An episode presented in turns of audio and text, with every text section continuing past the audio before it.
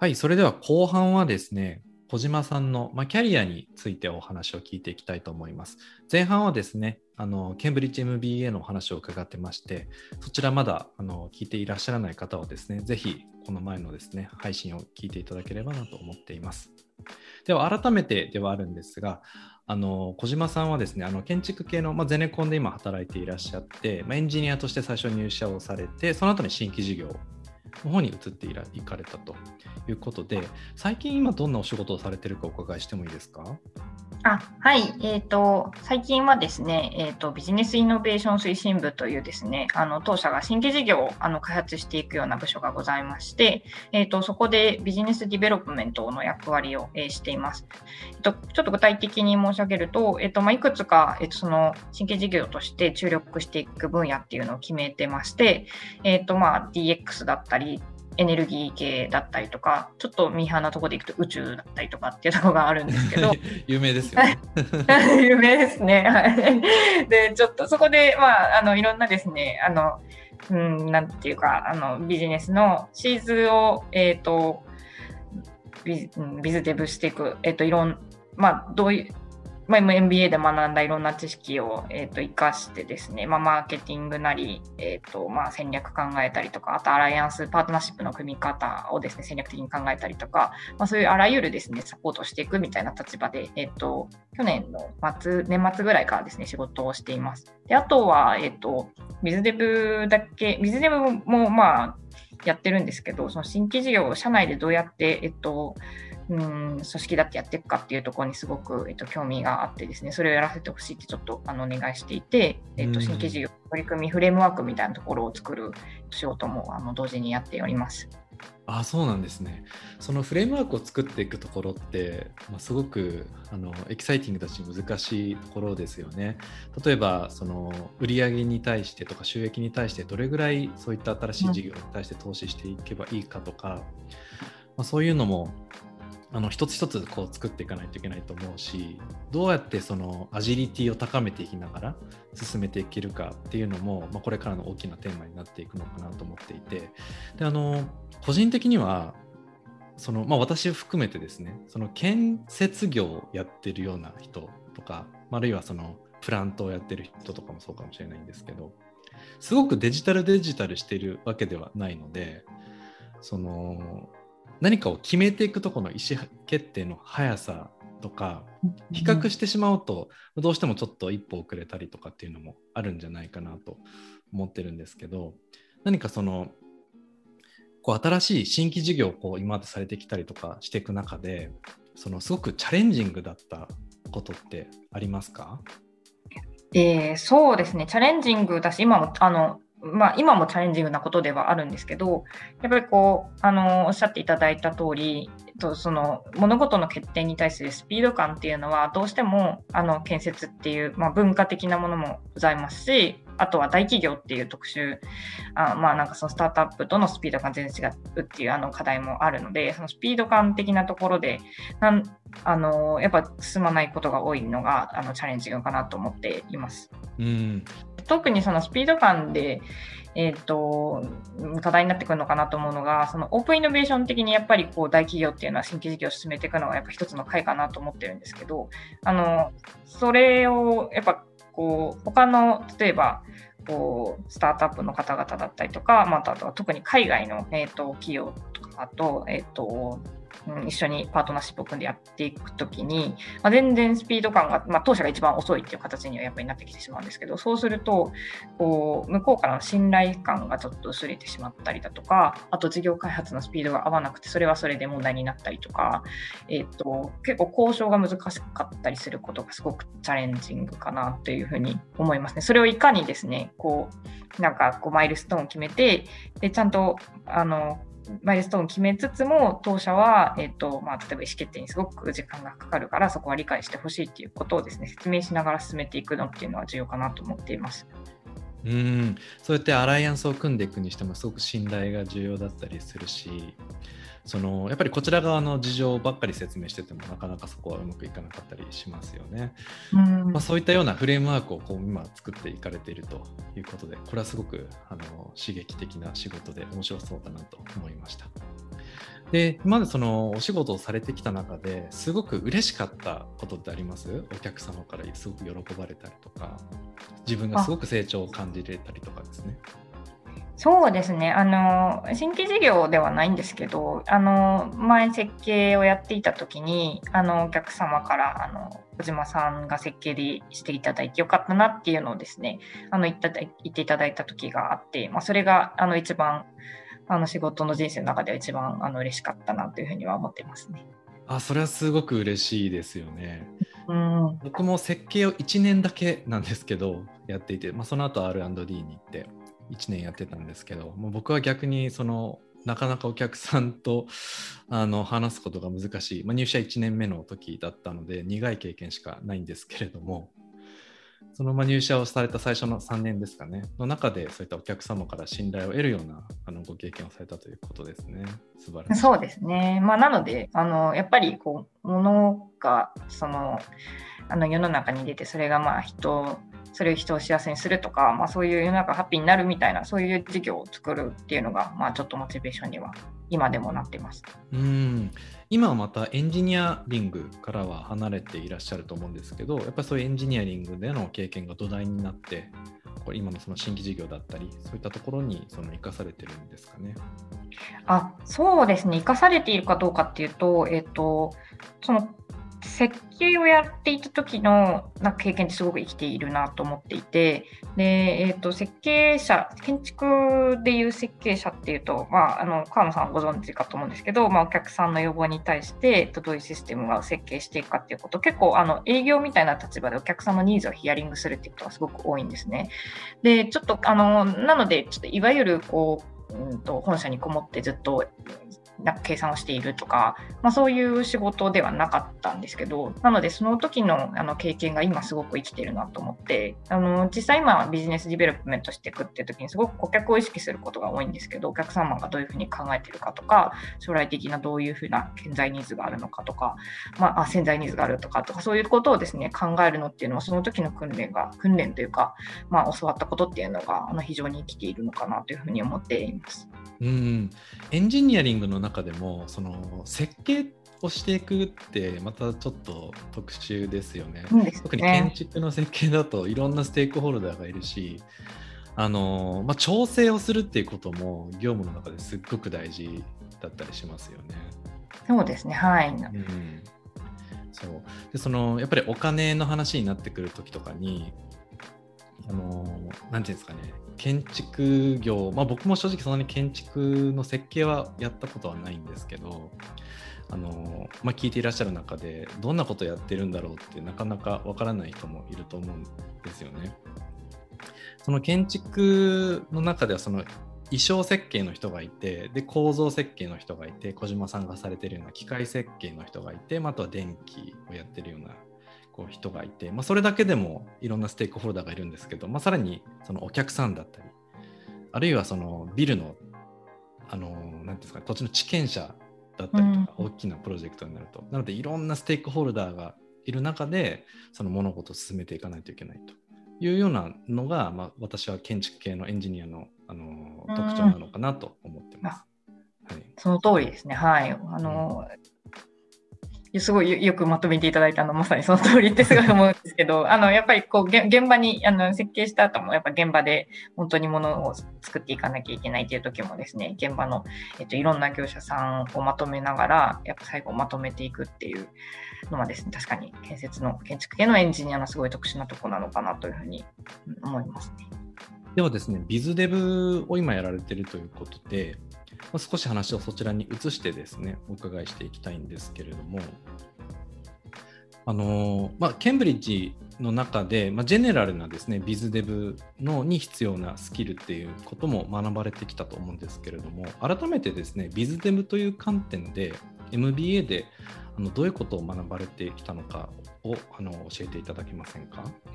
あそうですね、えーとビジデブ、まあ、えっ、ー、と、ハードスキル、ゼネラルなビジデブで、ハードスキル面っていうことだと、えっ、ー、と、やっぱりこう、あの、成功化するかどうかがわからないような、えっ、ー、と、事業に対して、あらゆるビジネスの視点から、こう、ちょっとお手伝いをしていくっていうのが、ちょっとビジネスの、ビジデブの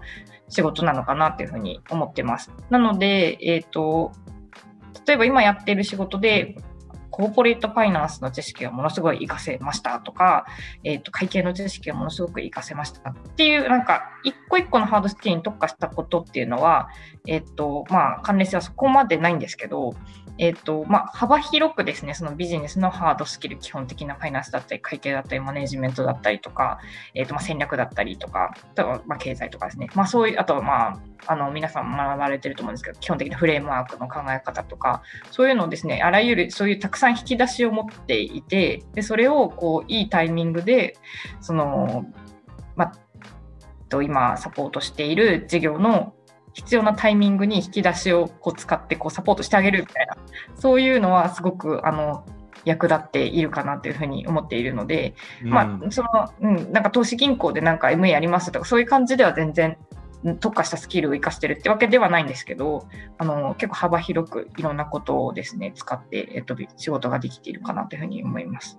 あでもそれは大きいですよね。自分の中に引き出しがあればすぐ何かしらその、まあ、仮説を立てることができたりとかそうやって一歩前に進めることができるのでそれは大きいですよね。そうですね、はい、あのフレームワークっておっしゃられてたんですけども例えばどんなフレームワークをこの使われたりしますか？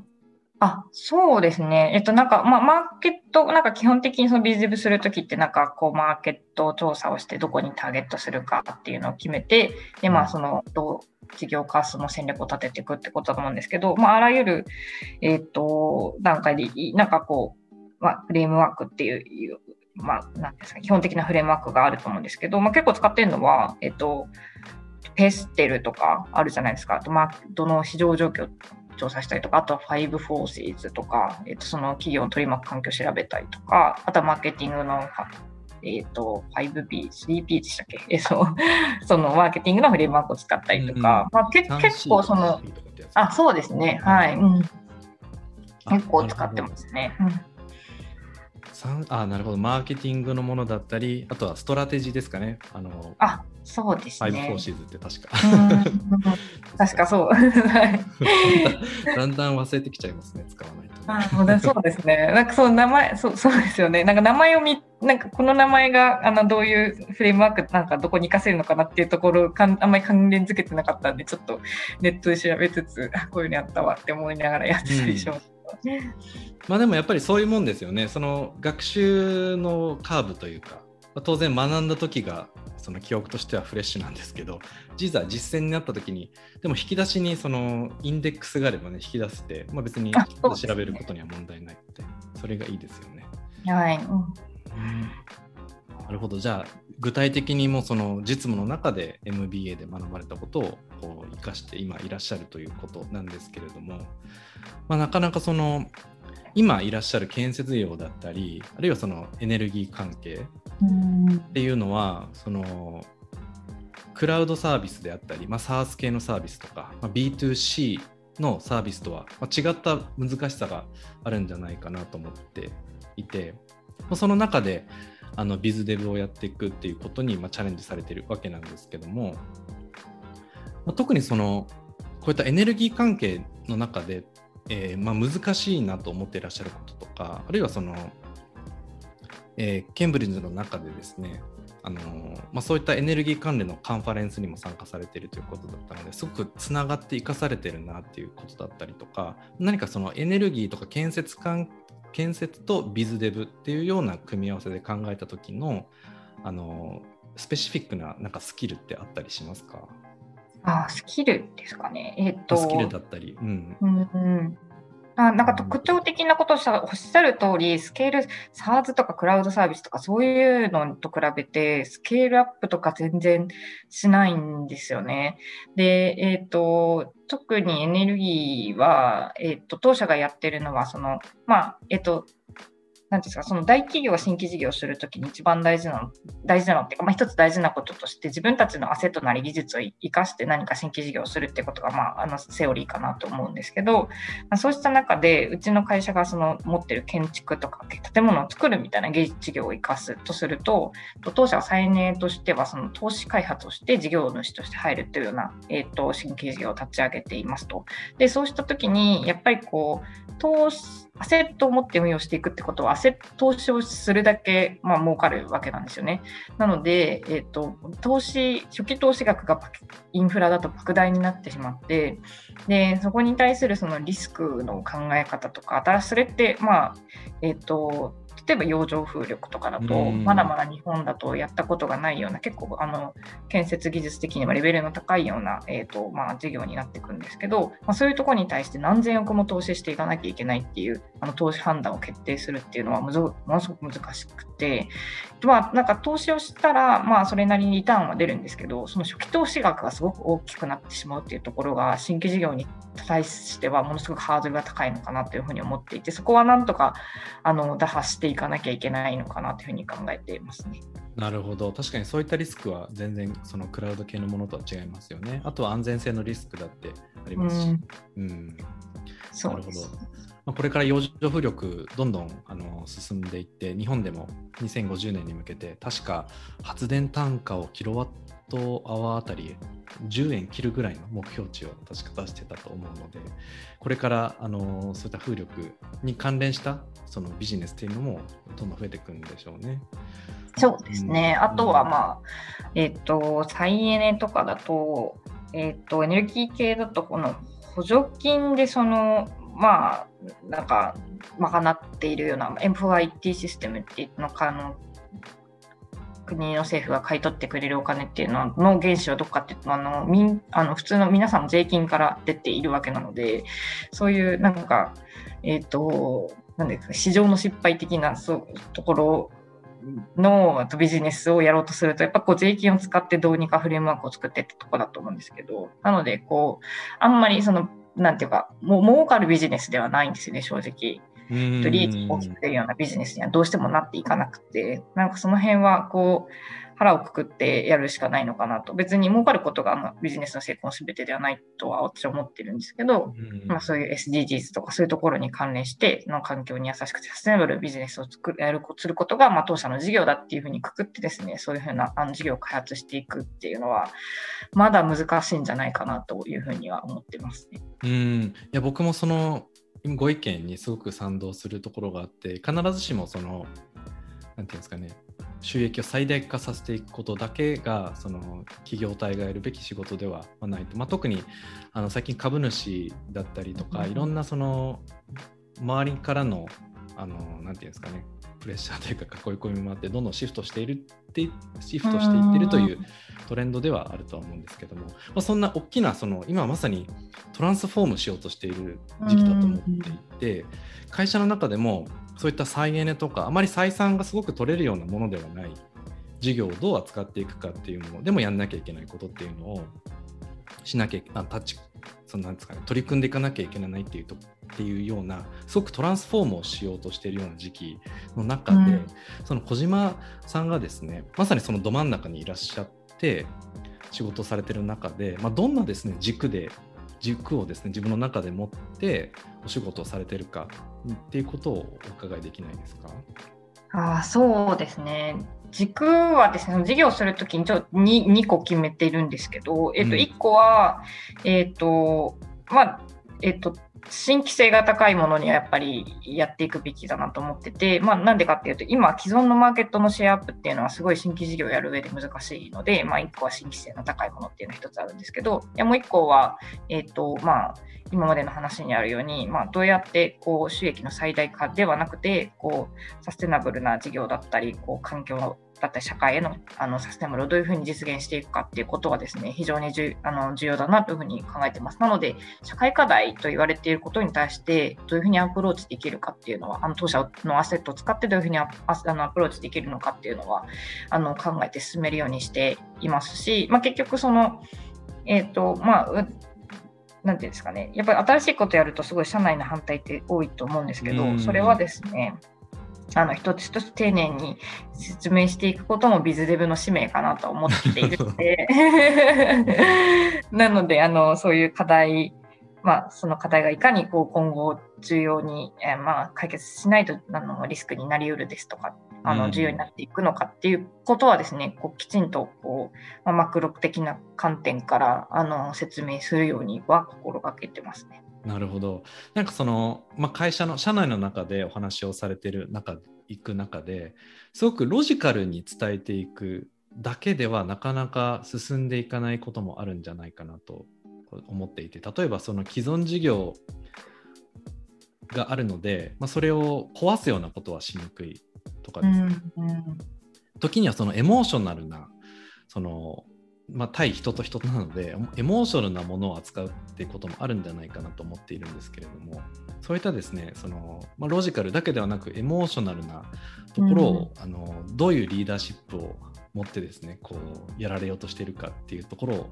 あのお話ししていただけないですかって。ちょっと難しいかもしれないですそうそうですね。はい。確かにおっしゃってる通りで私もなんかそれはあの私は結構ロジカルに説明すればなんとかなるのかなってちょっとあの正直思っていたタイプなので、うん、えっ、とそれをまあこうまだ半年帰ってきて半年ぐらいなんですけどそのロジカルにこういかに説明してもなんかピンとこないなとかなんかそういう反応されてしまったりとかもするので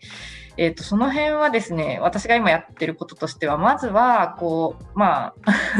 変な話みたいな聞こえちゃうんですけど、こう、まあ、会社が興味を持って、一番興味を持っていることだとか、あとなんかこう、目の前にある仕事っていうのを、とりあえずまず、えっ、ー、と、作って、こう、信頼関係を築きつつ、この、うん。まあ、キーパーソンをこう教育していくみたいな、そういう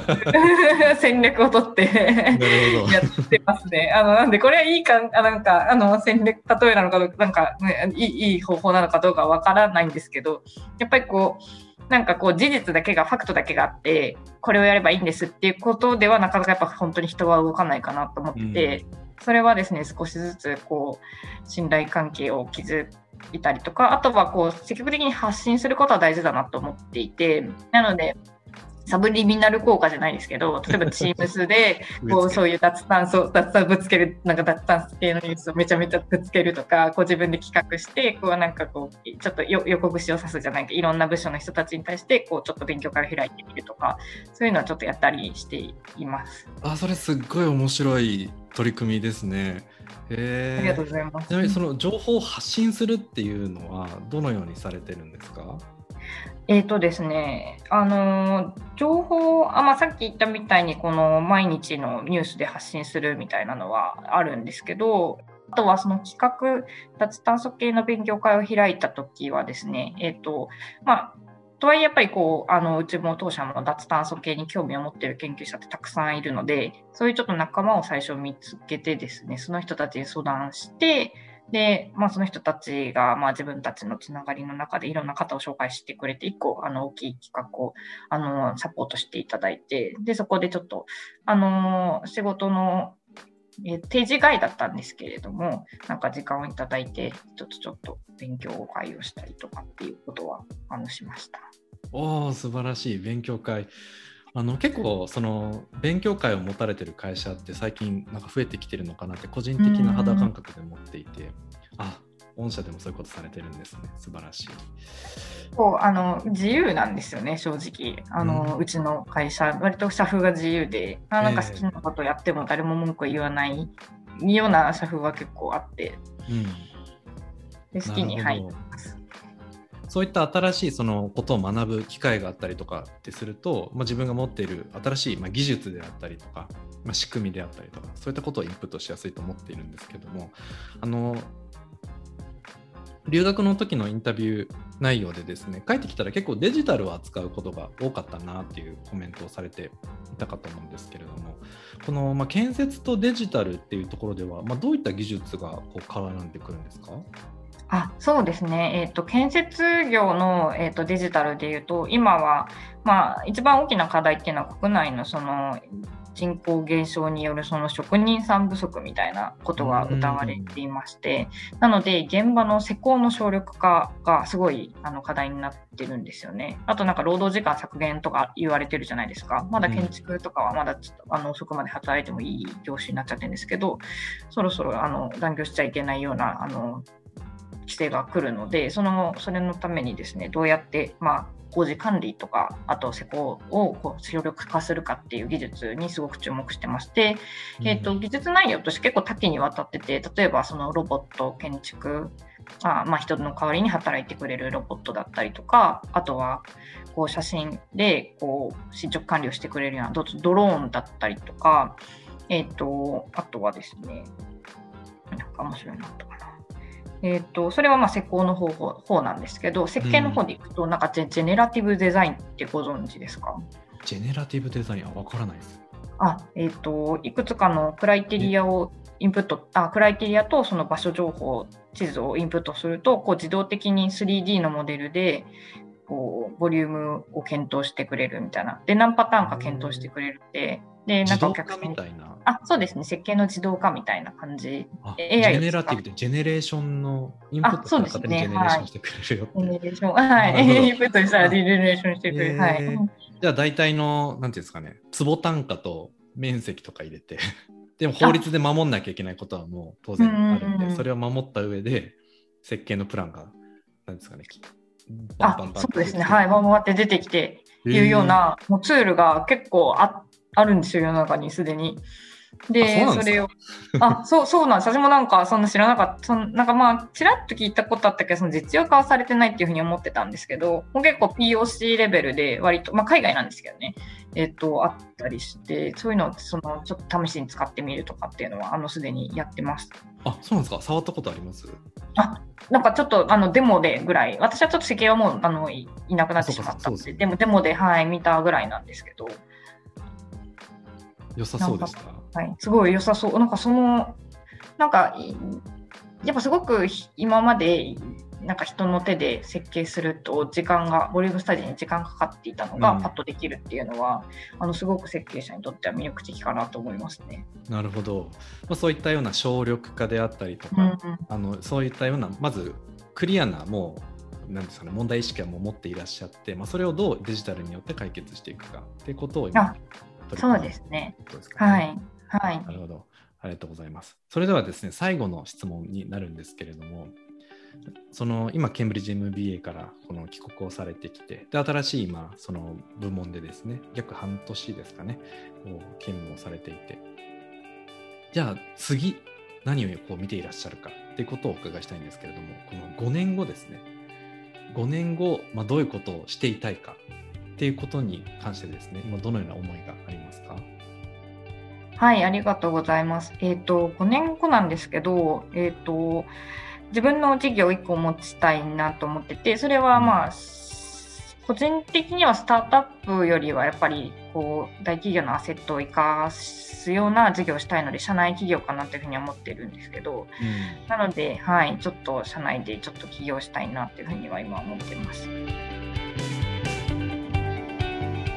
ありがとうございます。えーと、前回のですねケンブリッジ MBA でのお話、またこのキャリアでのお話、この2回にわたってですねインタビューに答えていただきました。ありがとうございました。